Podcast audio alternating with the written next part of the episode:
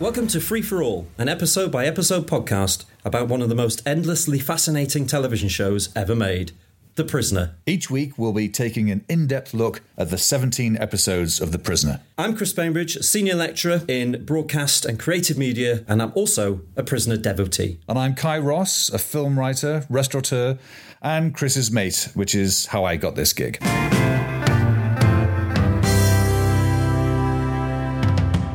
brandy, whiskey, vodka, Drambuie, Tia Maria, Cointreau, Grand Marnier. The girl who was death. Yes. It is the girl who was death, finally. I say finally because this is the one I've probably been most excited to watch again. This is this well, this this this for for both of us is ground zero.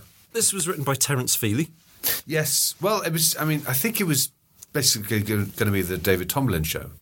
Um, but, he, he was so up against it, he needed a writer. But this is where David Tomlin was taking more and more uh, responsibility, wasn't Mm. he? He was producing, he was rewriting, he was doing some direct, he was directing, he directed this episode. Yeah. You know, he wrote, um, or he he did rewrites and things like This that. was, this was originally he'd, he'd already had this idea for Danger Man, hadn't he?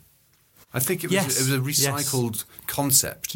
But it would fit as a as a Danger Man episode Wi- if you play down the camp, you know, and, the, and, the, and the humor slightly. I mean, it works more like a, an Avengers episode than it does a Danger Man episode. Yeah, it, it's a very much it feels like a sort of Emma Peel. Yeah. when it all went very pop art and uh, But I arguably, I think, I mean, a lot of people dismiss the girl who was death, fools. but I think it's arguably one of the pivotal episodes, if you think about it. Go on. because it is doing something different. It's it's taking the mick out of the spy genre. Yes, it's taking the- mercilessly. yeah, it's taking the mick out of the Avengers and the and the campness and the humour and the surrealism of the Avengers Hmm. within that, and it's almost like a little bit of a fingers up to television at the time. And if you notice at the end, the final shot of number six before he leaves the house is he puts a clown down, Hmm. and the clown, you know, they have the the focus on the clown. Now, to me, that's very reminiscent of Tescott F, which was introduced the year before, of the girl on the, the blackboard. Yeah. It's not the same clown, but there's you know that semiotic of the clown and television being connected like a Tescard. Yeah. You can look at it two ways. You can look at it as the village of the clowns. or I'm not playing your clown for you. I'm not playing, you know, I'm not being the fool for you. There's a few ways you can interpret that. I choose to see that as a a bit of a dig at television. I mean, yes, I, I agree, but it, it certainly has its cake and eats it. They're, they're, they're having colossal fun.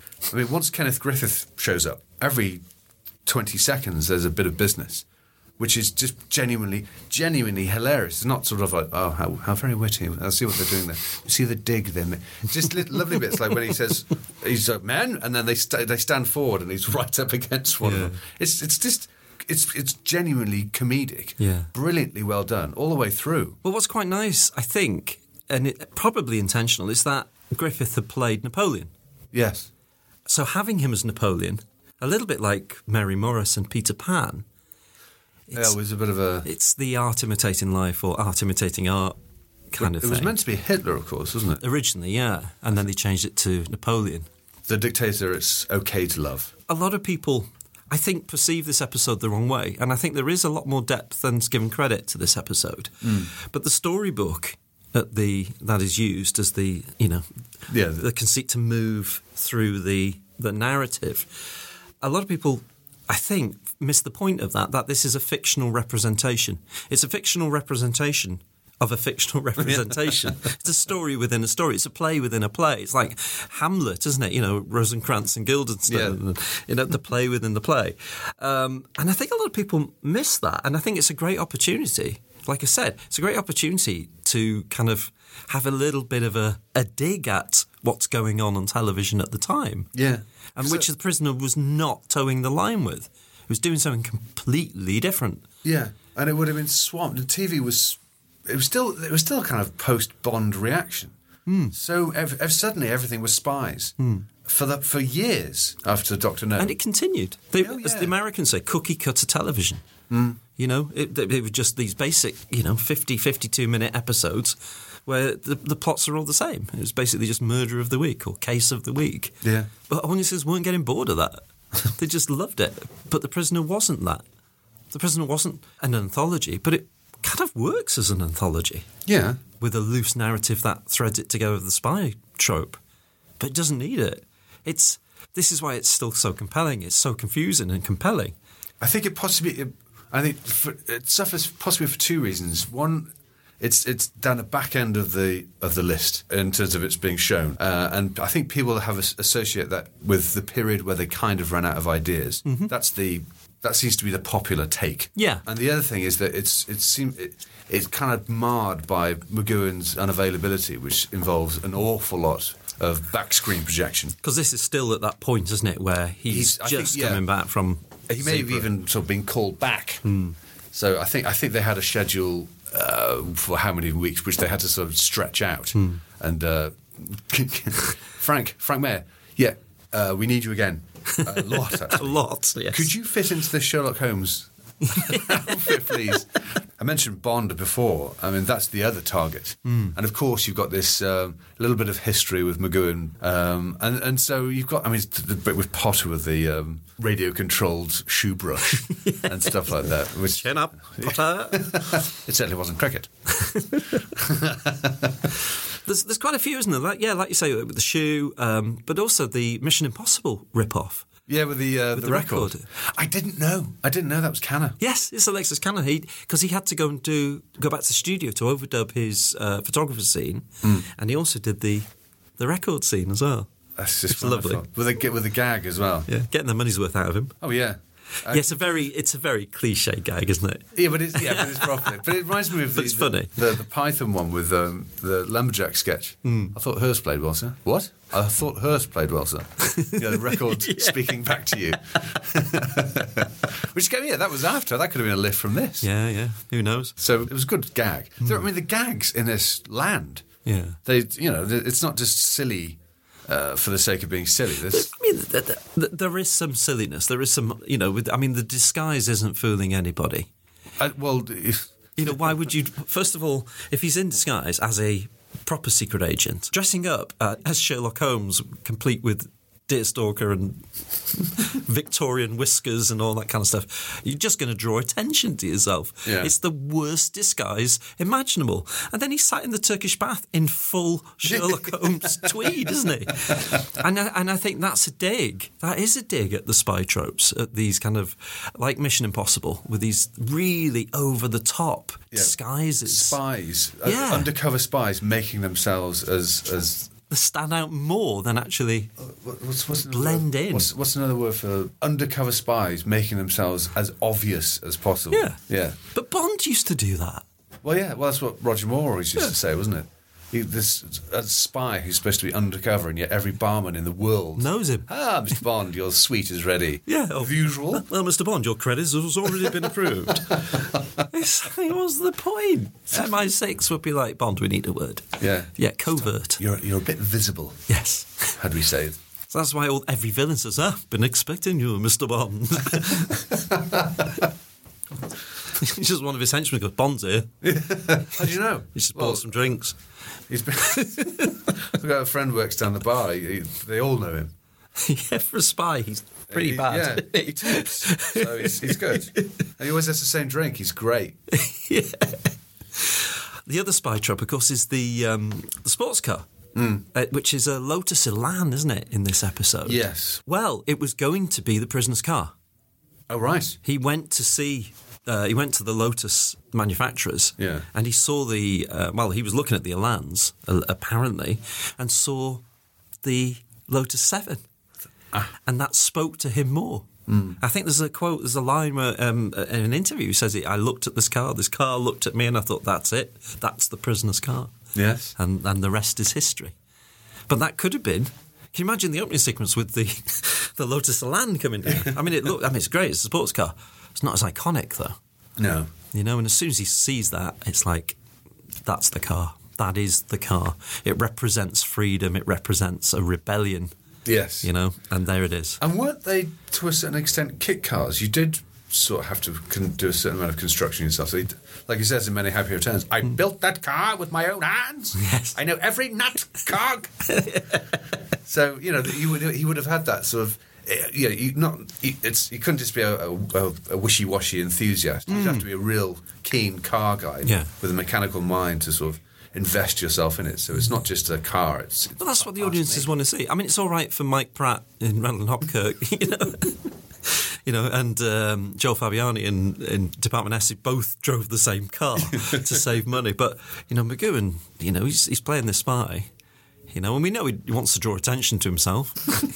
and I think a lot of people maybe misconstrue this episode in that this is John Drake in this episode, or this is What the would- evidence to suggest this is Uh, John Drake. What's the um, the episode of Danger Man where because you know when he walks into the pub Hmm. and he's dressed, he's got the cap and the white coat on. Yeah. There's Similar very costume, isn't there? to which episode was that? The Paper Chase Yeah, yeah. episode, which has many prisoner connections. I mean, it was directed by Patrick McGowan, guest starred people like Aubrey Morris. Peter Swanick. Peter Swanick. But in that episode, McGowan wears uh, an outfit or two outfits very similar to the ones he wears in The Prisoner. Yeah. You know, with that white leather cap he wears and the jacket, but also his, his prisoner arrival suit he wears within that episode as well. Ah. And there's. Because do you think that was a little bit deliberate?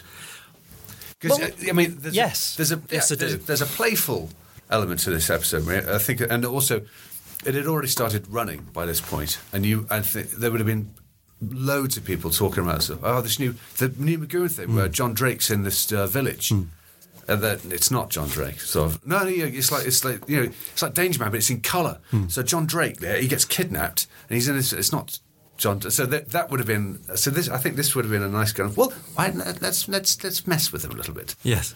Uh, I'm not going to say anything. Well, the thing is, it's like I say, it's a story within a story. So it's a fictional representation. He's he's reading a book to children, and there are no there's no text in that book. They're just images. Yes. He got the images of the cricket match and of the of the plane, you know. Um, so it's maybe if you could look at it in the way that a, a parental figure or an avuncular figure sat down with children, he's flicking through the book, he's reading them a story, there's no text, so he's making the story up. There's two ways you can take that. At the end, he says, and that's how I defeated Mad. the mad scientist. Or you can take it as he's making up a story using the images as inspiration. So we start with a cricket match. So he's weaving that story for the children's entertainment because the, those pictures are already printed in that book in the real world Yeah. uh, logic. They're already there Glued in. yeah, he would construct a narrative around that those images. And then to say to the children at the end, that's how, you know, and that's how I defeated the evil scientist, is just a way of saying, a nod and a wink to say, you know, Yes. that was me in that story, you know, all along, kind of thing. So I, I don't- I don't give it too much credence. You, you, you could have even come out and said, hi, I'm John Drake. It wouldn't make any difference But he's actually. because it's a story within a story. One thing, well, uh, one thing that just occurred to me, and uh, I'm only saying it because it made me feel very proud Hmm. that I'd sort of come up with something brand new. Because he's called Mr. X, of Hmm. course.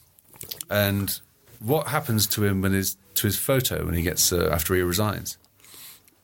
It, as in the X's. Yeah. So that's his new name. Oh, okay. There you are. I think that'll catch on. Trust me. Trust me Moving that- on. That'll that'll be in a, that'll be in a thesis. In, within two Mr. X years, was a Chris. trope, though, wasn't it? Yeah, I know, but I, I thought you know what? I thought I would go down better, Chris. Do you know? No. T- to be fair, though, I'm, I, as much as I'm laughing, I, I, I do think that's quite it's quite a good observation. Actually, is the X's because it didn't have to be an X. I mean, yeah, it's you know when you cross something out when, on a typewriter, yeah, they would use an X. But I, I, I think that's a quite a nice uh, link between the two. But wouldn't he be Mister X X X X X X X? Now you're just, I I just just trying to ruined it. unspool my sorry. grand theory. There's something else in here which I've never noticed before, Oh, go on. and it's in the pub scene before your favourite Yes. moment. Because I remember that time for my birthday, you bought me the sticker Yeah. for the, the bottle of the gas, which I still have, and I haven't, I haven't used it. And me. I've got the last It's probably one. worth a fortune on Mm. eBay now, isn't it? Because they don't sell it anymore. But the, uh, you know, the Albertus variant. Yes. This font they use is not the Albertus variant font. On the You've Just Been Poisoned? Yes, Ooh. and I'd never noticed that before. How so?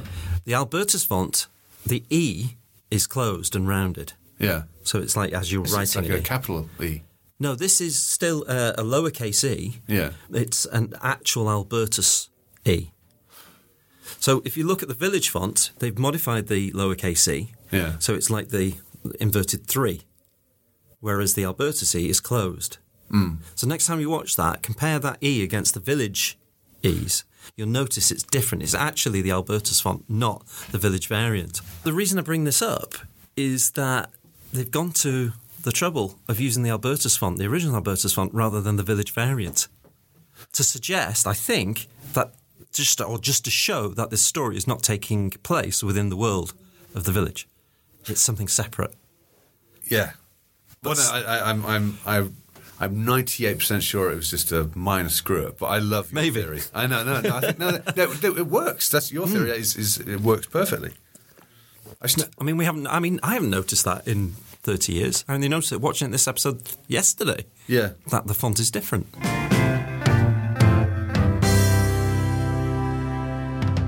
It was nice to see Harold Berrin's return it was. from uh, Free for All. it was, and I can see now. There's a lovely, lovely bit of sort of uh, comic sort of timing. Mm. I mean, it is no biting or thank, uh, no. What's he say? No biting or kicking, except in moderation. No, no. Get, this is wonderful pause. It's like, I, I, I can, I can ring a gag out of this. Yeah. And of course, McGowan loved He Harold did. There, isn't it? He loved having him around, by all accounts. I'd love to see more of him because just uh, McGowan, who you can imagine, I can't imagine McGowan finding anyone funny. The concept of Patrick McGowan, yes, he's hilarious. Talking about the, the children's storybook, because this obviously is the the central idea behind the, the episode. It also reminds me a little bit of Wizard of Oz. Yeah, and how you perceive the events that take place within Wizard of Oz. Because Dorothy is in this sepia tinted world with her, you know, aunt and uncle, and she meets people ar- around the town Yeah. on the lead up. And then the, the twister comes and she wakes up in Oz. And suddenly the people she's met, their faces are now transposed onto Yeah, these Oh, yeah. characters. And it's almost in, and they, I think they did this in Return to Oz, is it becomes part of her coping mechanism, a little bit like Pan's Labyrinth, Yes. almost, where these characters, she's she's telling a story in her head, but she's having to cast them mentally, yeah. which I've always thought about the prisoner. It's almost like a mental casting by number six Was that Peter Pan? and Peter Pan, Hook yeah, is as always well. the dad, isn't it? Yeah. And, and it's that very basic childhood take. I mean, Disney do it with animals. You know, they put the human characters into animal bodies, don't they? To, to sell the idea to children. And it's a very childish kind of technique in, in creating these characters' faces. So if the children are listening to this story, say, no, this hero was playing cricket and all that kind of stuff, the children may see number six as the hero and cast him in their imaginations as the hero as that story is being told. So all these events, as wacky and bonkers as they are, could actually just be the way that the children are perceiving the story that's being told to them, using the images as, as a kind of starting point. This is why I think this episode deserves a lot more credit than it gets. Yeah, it's um, it's a it's it's a meal in itself. Yeah, there's so much more you can read into this, I think. And of course, that goes back to all the childhood elements within The Prisoner, not just in Once Upon a Time, but the childish music that's being used. Yes, Pop goes the weasel. I mean, in this one, the, you have the lyrics from Rubber Dub Dub, don't you, for the butcher, baker, candlestick maker. So there's a lot of childish elements within this. Yeah, So that's just that's just a, a theory I have about how this episode plays out. But that also kind of explains why this character is maybe perceived as John Drake by a lot of people. It's because there's a lot of these elements that they're putting Drake, like we were talking about Kulshov technique. They're putting Drake onto the character yes, where it doesn't really matter. It's a story about a spy that's being told to children. This also could explain that really strange, surreal car chase yes. where she turns and she spins her hand and everything starts to go a little bit dreamy. It's, re- do you know? It's. I mean, I assumed it's some sort of uh, Mickey take of the obviousness of back projection, and it's and again, it's such a trope of all spy shows. And it was just kind of a gentle sort of mick. It's like the- he's clearly not driving. Yeah. He's in a studio. In fact, let me show you. But it's actually really effective. Yeah, but they've done that themselves the last episode. Yeah. In fact, every time you see McGowan's face, it's not. It's, it's it's in front of a back projection screen. yes. we have the butcher, baker, and candlestick maker with their nominative determinism names.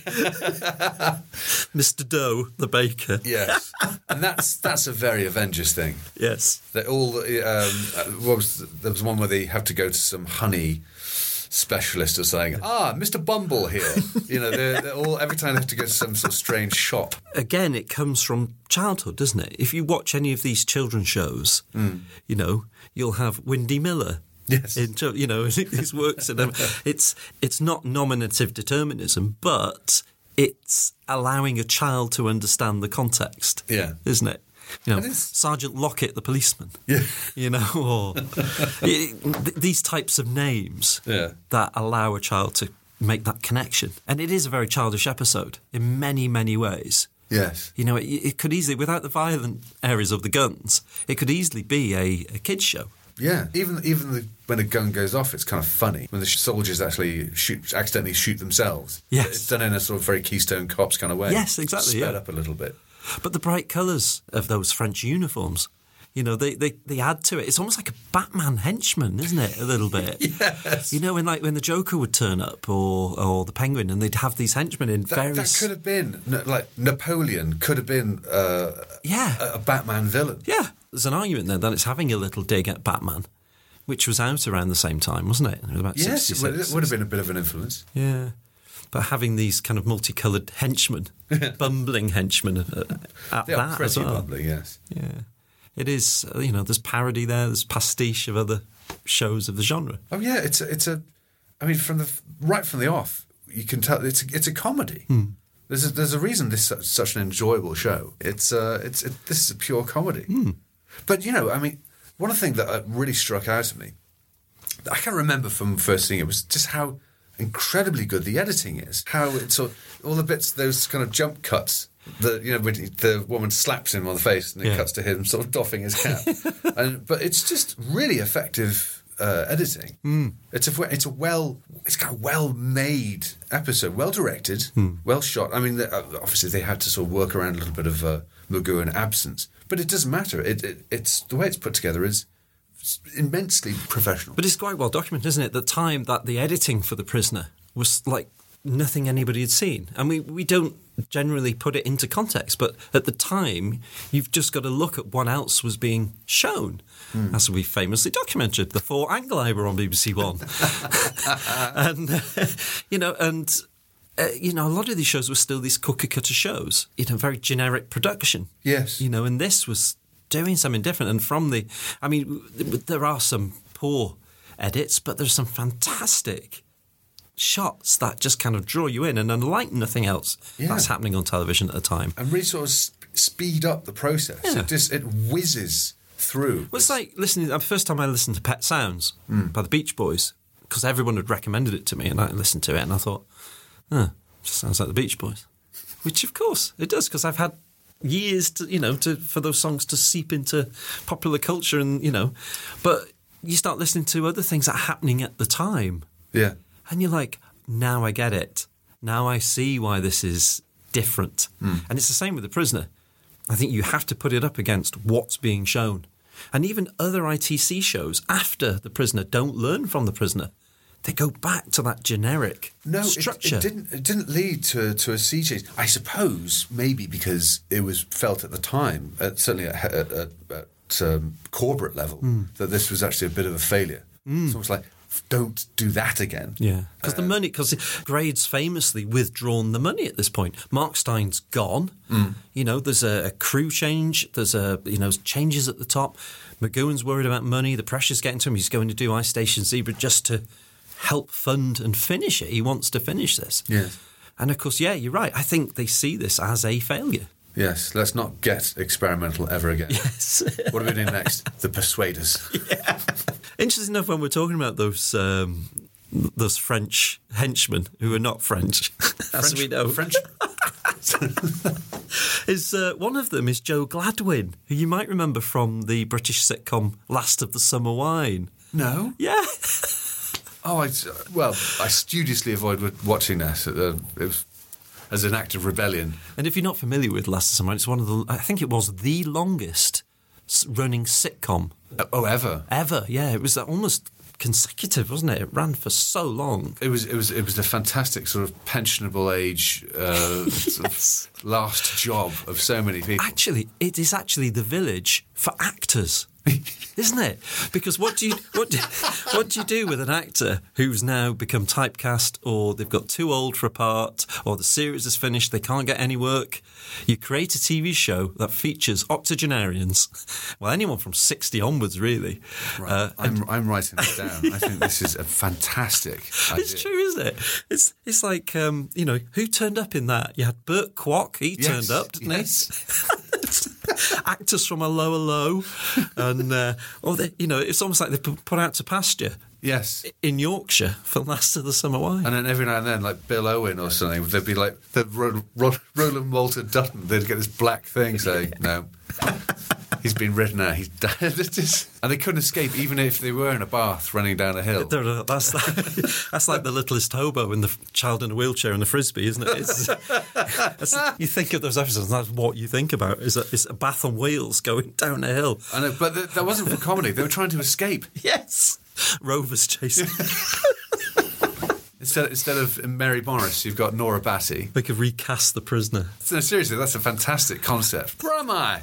In the village. The other the other trope, of course, is the the elaborate setups to kill somebody. Oh, you, that is very Batman. Yeah, and there's Austin Powers. Yes. Why don't you just kill him? Um, Yeah, well- but it's true, isn't it? It's Um, Yeah. it- It's it's for the audience, of course, isn't it? Just to show how maniacal these people are and how evil they are by going to these lengths. Yeah. and ultimately fail. This is where it falls apart. Is that she sets up this sequence of continuing the evil plots to kill him, yet leaves a little note ready for him to find when he beats her. So by knowing that, what, why doesn't she just kill him? Oh, well, yeah. The thing is, she's she keeps saying she's falling in love with him. Yeah, but she's going And to it's these. all- it's all part of. A, she likes a challenge. But she's going to these enormous lengths to kill him, but then she knows he's not going to die. So she leaves a note for him to say, go to the pub, go to the Turkish baths. It's well. It's he's playing her game. It's just a waste of time. Oh, it's a complete waste. of- They'll, well, th- think But how- that, she- again- she, must have spent weeks setting up the Yeah, village. But I like that. It does crumble, but i- it's not the prisoner that's crumbling. No, It's the it's just- story it's just- within the story that's crumbling. Any kind of narrative logic. They're that's what- taking the mick out of logic, aren't they? Uh, You can you can actually forgive it for that, and you can see it's actually quite clever in how they're doing this. Yeah, that's quite clever how he gets out of a lot of the stuff. I remember. Yeah. I remember at the time with the candles thinking, "Oh, well done." That was good. It's a bit like Saw. Isn't it? it's a proto version of Saw. Yes. Saw you certificate. Yeah.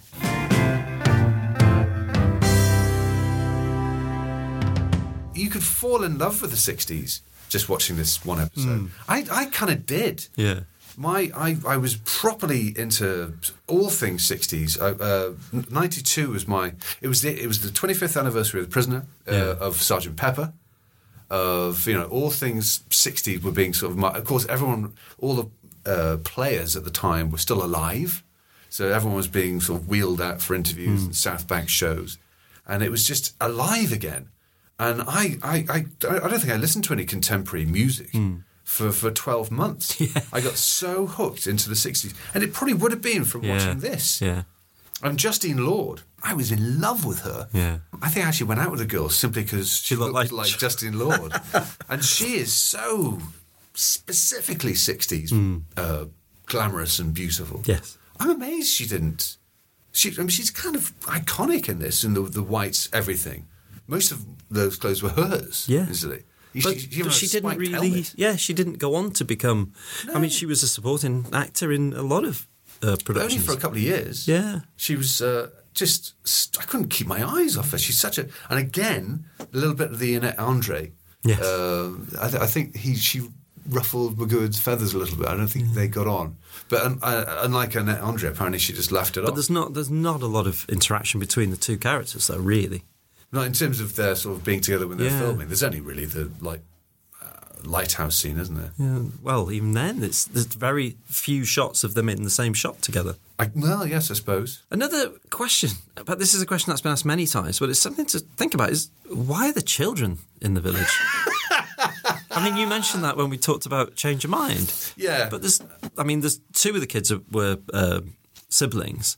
Yeah. But in real life, but it's like, why are they in the village? Was it a case that both their parents were spies, and they've had to just take the whole family? Sure, I mean, surely in the village, uh, two captured people, a man and a woman, might end up sort of getting together and having kids. That's also a possibility as well, isn't it? Um, but you would see more children, I think. Oh yeah, it's not like it's not. Like, But the thing is, if you in, the thing is, if you in that situation, you don't want to, them to have children because that's more a drain on the resources. too true. I mean, uh, you can't stop people sort of. Uh, Well, the village can yeah, in fairness, they put can, they something can in the literally do tea, it. put some bromide in the tea. Yeah, I th- it's. I think it's ul- ultimately it's just nonsense. I think they just. Uh, it's the kind of thing. Well, look, th- this isn't an episode where c- people are going to be s- expecting this to make any sense. Yeah. there are kids in a village for for five minutes. Yeah.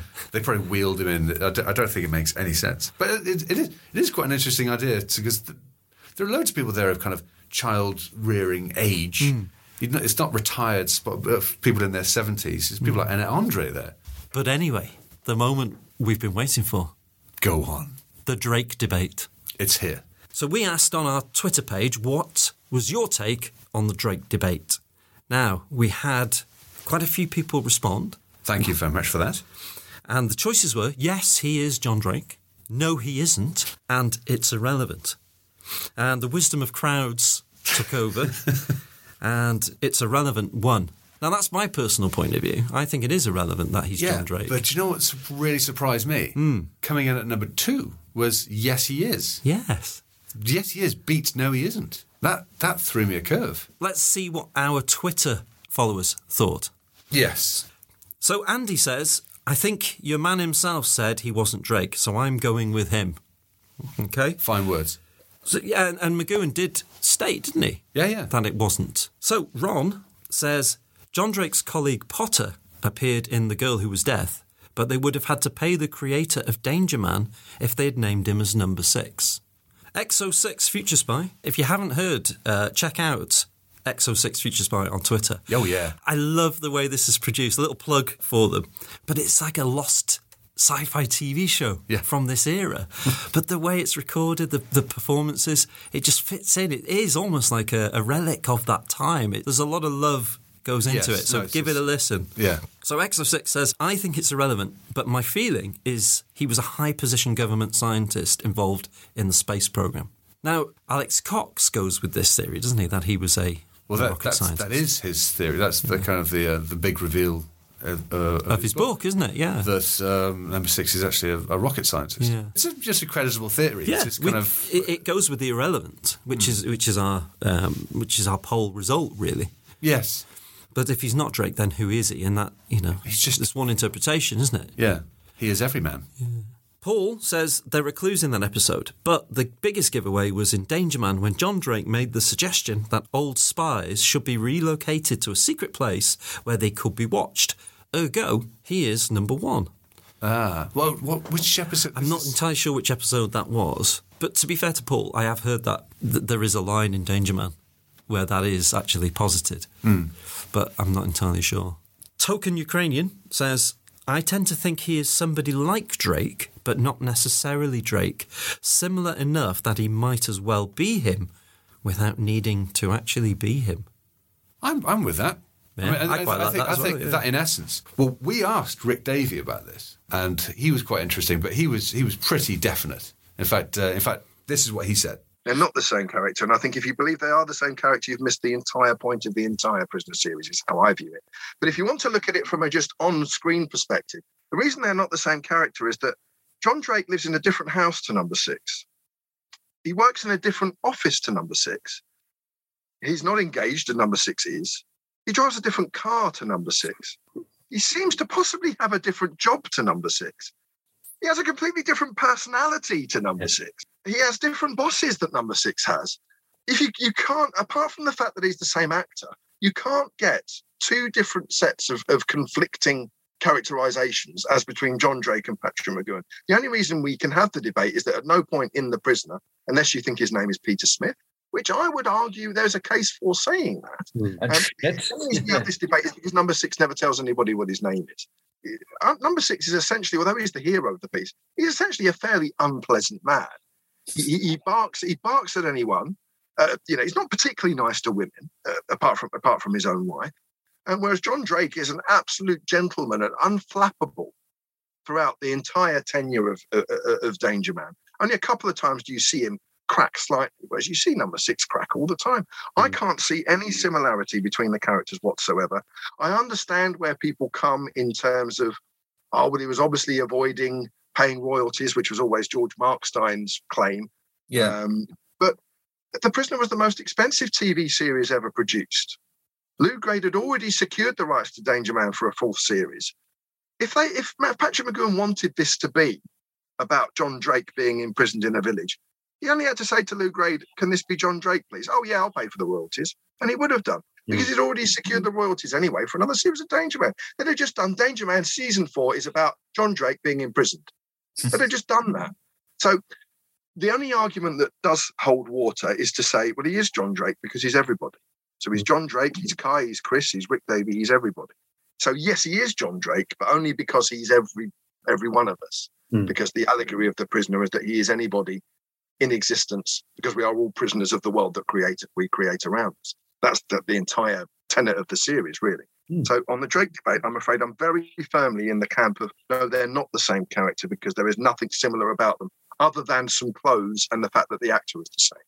Yeah. Because that episode I watched the other week, um, the one that oh, I forgot what it's called now, but he's wearing very similar clothes, isn't he? And to uh, Well, I th- I Number think in six. the girl who was death in particular, I think McGowan was having a little bit of fun. Trying Yeah. to, m- trying to muddy the water. He, he realized by this point, I think people were starting to analyze, perhaps overanalyze things, and I think he was throwing a few just now just go but he throw is some reading. chum A, in the water. he's reading a children's story. yeah, so Yeah. it's- It's just anyway what he's telling them. Oh yeah, You're exactly right, Chris, that, that the girl who was death is he's reading a story. The character that we see throughout the episode, other than the last two minutes, isn't number six. It's a character called Mr. X in a children's story about a secret agent. That's not the number six character we're seeing. We're seeing number six read a story about a completely different character. Now, in that, of course, they're going to put references to Danger Man. There's also references, though, to James Bond in there. and to Sherlock Holmes. Are we saying that number six is James Bond? No, we're not. We're only saying it's John Drake because Potter turns up. Now, what's interesting about the Potter character from Girl Who Was Death, it's played by the same actor that plays him in the last two episodes of Danger Man. But the actor himself said, Oh, I played it as a completely different character. Yeah. In Danger Man, I'm an upper class fop with a twiddly moustache wearing a suit. And in, in Girl Who Was Death, I'm kind of this working class sort of field agent, you know, hands dirty field agent. They're completely different characters. But there's a nod to the viewers to say, you know, you're watching Danger Man here. Um, but that doesn't mean that number six is John Drake. It just means that they're giving a nod to the audience to say, this week, we're telling you a secret agent story. What's the secret agent story that you all know best? It's Danger Man. So we're just going to play it like a Danger Man episode. It was based on a Danger Man storyline. That's how you end up with it. But that Yeah. doesn't mean that the characters are the same person. So interesting food for thought, but we have to be objective because there's no answer to this. No, but and, and something else that muddies the water a little bit Hmm. is that George Markstein was absolutely convinced that it was John Drake. And, you know, I suppose maybe we've been a little bit dismissive of Markstein in in the past in terms of the fact that this is McGowan's creation. Well, I don't- a lot of, I mean, Darren Nesbitt uh, was very pro Markstein. It was kind of, oh, Markstein had to sort of rewrite a lot of this. And uh, he, he was crediting Markstein with very much almost like a 50 50 thing. Yeah. And I think Markstein probably going into this would have seen that as, as well. Uh, we're doing this. It was only when he realised we really means you that Yeah. he thought, you know what, I'm out of here. I'm outta work here." on Special Branch. But it doesn't hurt, hurt the series for Mark Stein to say, oh, this is Drake. We can move No. in because you're watching it as Drake and you've already got that empathy with the character because you know who the character We've is. said before that one of the reasons why the first few episodes were things like A, B, and C, and they Hmm. bumped those to the, the beginning, was so that audiences might have that sort of more, you know, they, they weren't kind of free for all episodes. Yes. They weren't sort of dense political. Less allegories. allegory, or no These allegory. were more sort of fun, caperish things. Yeah. So the audiences, without without explicitly stating, this is still this is Danger Man Part Two yeah. you still had that you could you could pull the audience from one one show over to the other Whereas uh, had sec- episode two been Dance of the Dead, they would have just, oh God, no, this is. Sorry, I, I thought I was watching something else. Yeah, yeah. I mean, in this this this whole episode, Girl Who Was Death, Mm. I, I think he they're enjoying playing with the you know dangling it on like a worm on the end of a, a Yes, hook. yes. He is might be John Drake actually. No, he's not. He's not. He's not, even, even blessed and they hit by sheer coincidence. Yeah. One of the, the guy playing the bowler, who very brilliantly manages to sort of bowl his face straight right into the camera. camera, yeah, which is a brilliant shot. It isn't is. It is. Dun, dun, dun, dun, dun. uh, is uh, is called John Drake in real life. And apparently, he kept getting like a lot of uh, fan mail, thinking, "Oh, wonderful! Somebody's Yeah. going to tell me how good my fast bowling." Oh no, really loved you in Danger Man. Now, George Baker, of course, plays number two in Arrival, uh, in an interview said he wasn't playing the same character. But Mark Stein, like you said, the quote was There was no mystery. Six was a secret agent called Drake. The film librarian, S- Tony Sloman, claimed continuity sheets said Drake when he joined. Ah. The plot thickens. Yeah. But Christopher Benjamin, who plays Potter, said he wasn't consulted or told that it was the same character, as in his character of Potter. He didn't play it the same way either, by his own admission. So there are mostly opinions and the many apocryphal statements are made in interviews by actors that contradict Yeah. other actors and other production crew members. but that's great. That's ex- it's kind of that's exactly what the pri- it's, it kind of goes to the heart of what the Yeah. prisoner is. It's kind of a question that can't possibly be answered. Hmm.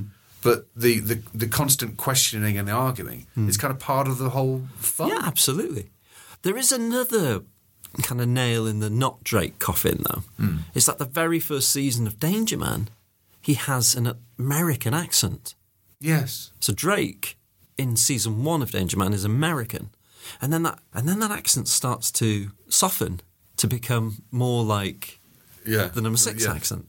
So it's like the character is evolving, but we have to remember it is a character. There's a lot to think about there. It's the thing is we can't answer this. We're never going to be able to answer this because there's no definitive answer.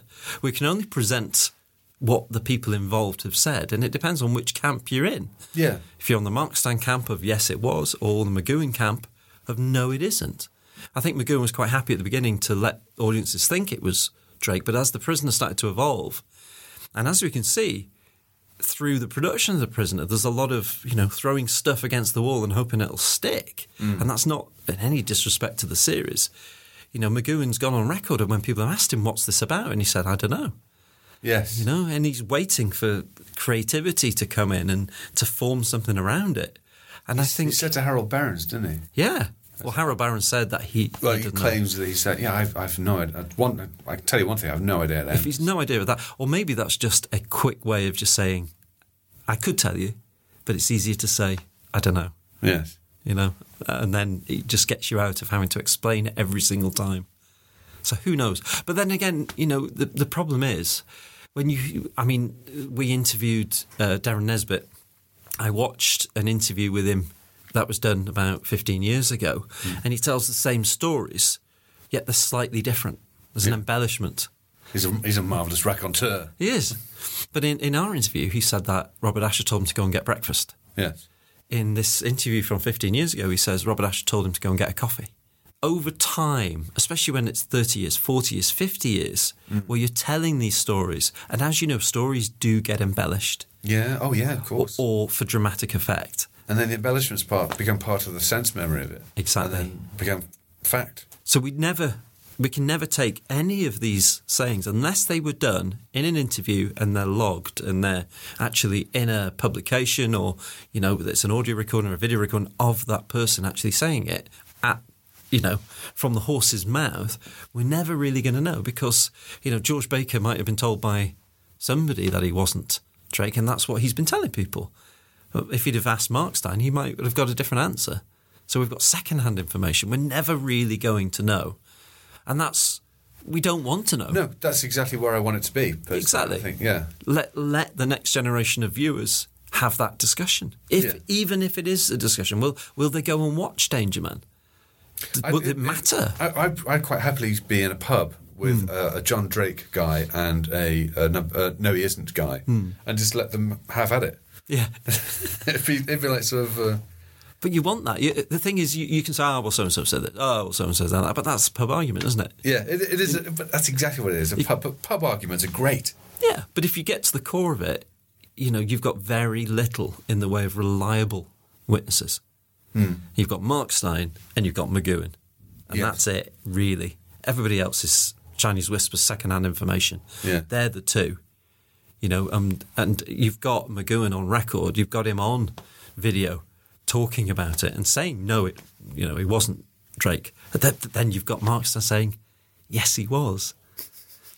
I think it's like Schrodinger's number six. He exists as both a state as Drake and as not Drake. depending Smokey on your- is the bandit. depending on your point of view. Yeah. Uh, Depending how you wish to see the prisoner.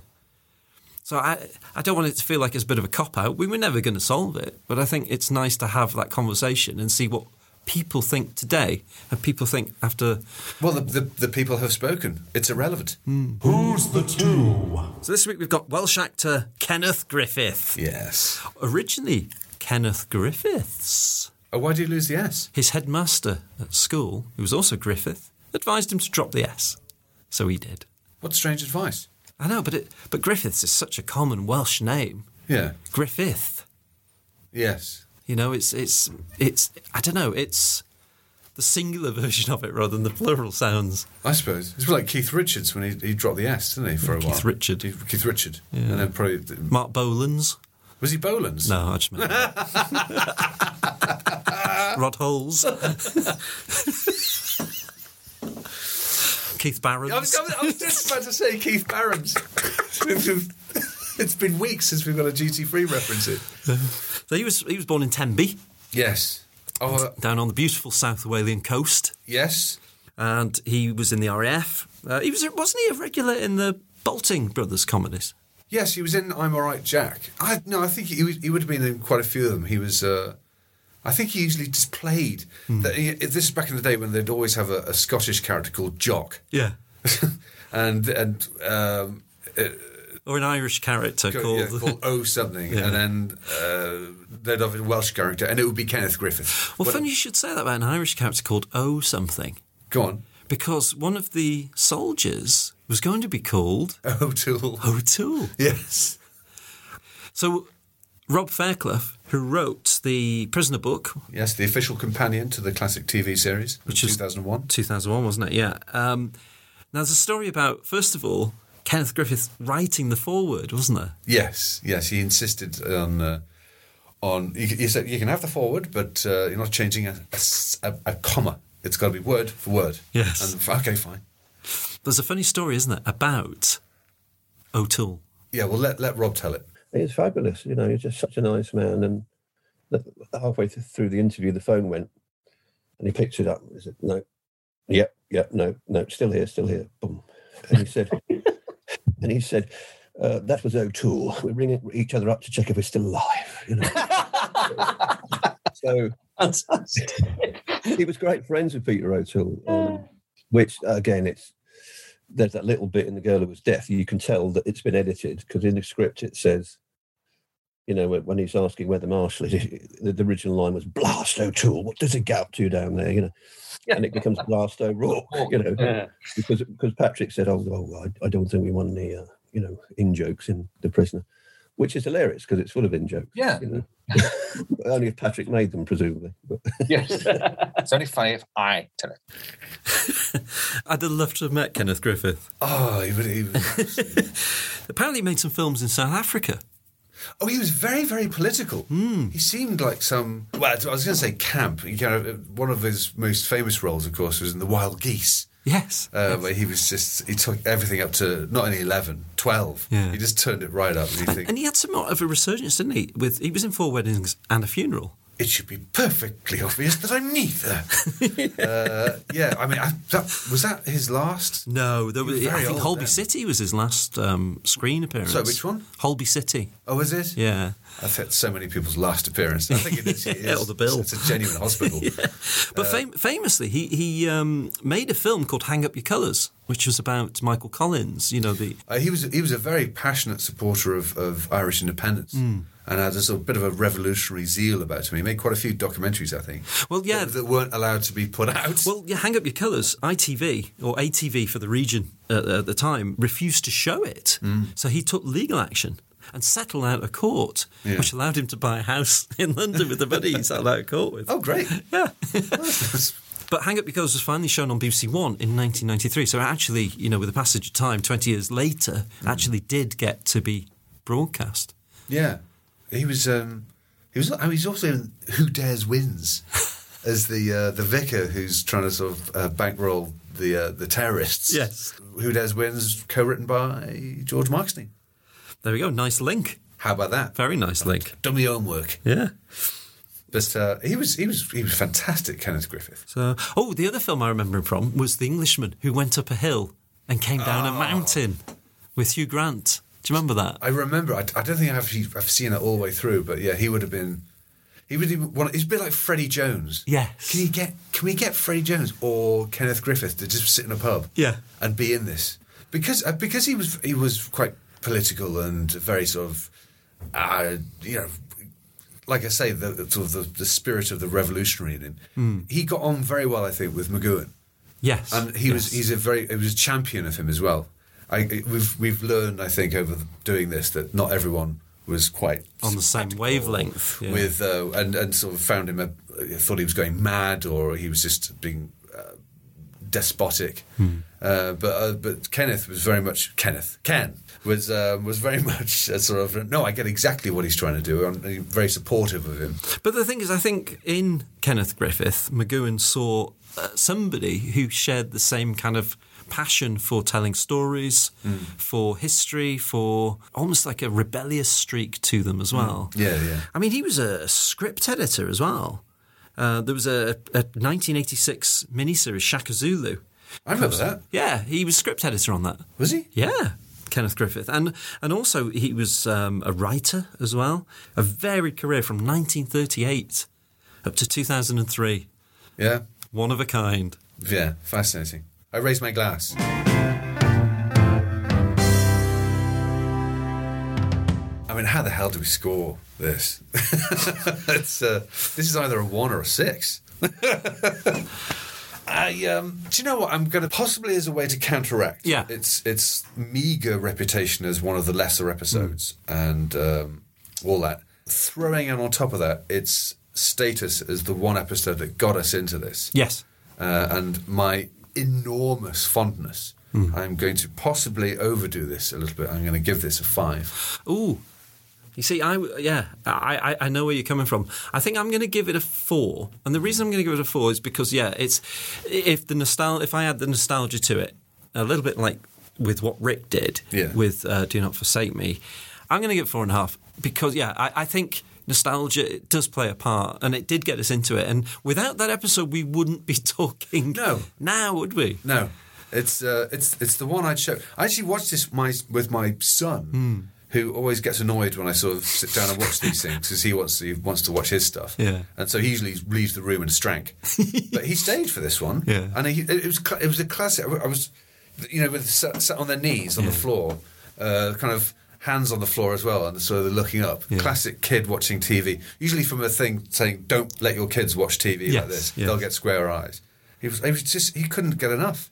And I thought, yeah, it's a, it, this has a fascination about it, Yeah. a real pull. Well, it's designed. I mean, again, it's designed for children. Even the last line that number six says is an allusion to Children's Hour, Yeah, and I think that's probably how we should end this episode. exactly. Good night, children. Everywhere. Free for All podcast was presented by Kai Ross and Chris Bainbridge. The theme tune was by Gordon Milton, and special thanks to Jemima Dunkar for the artwork. Please see you.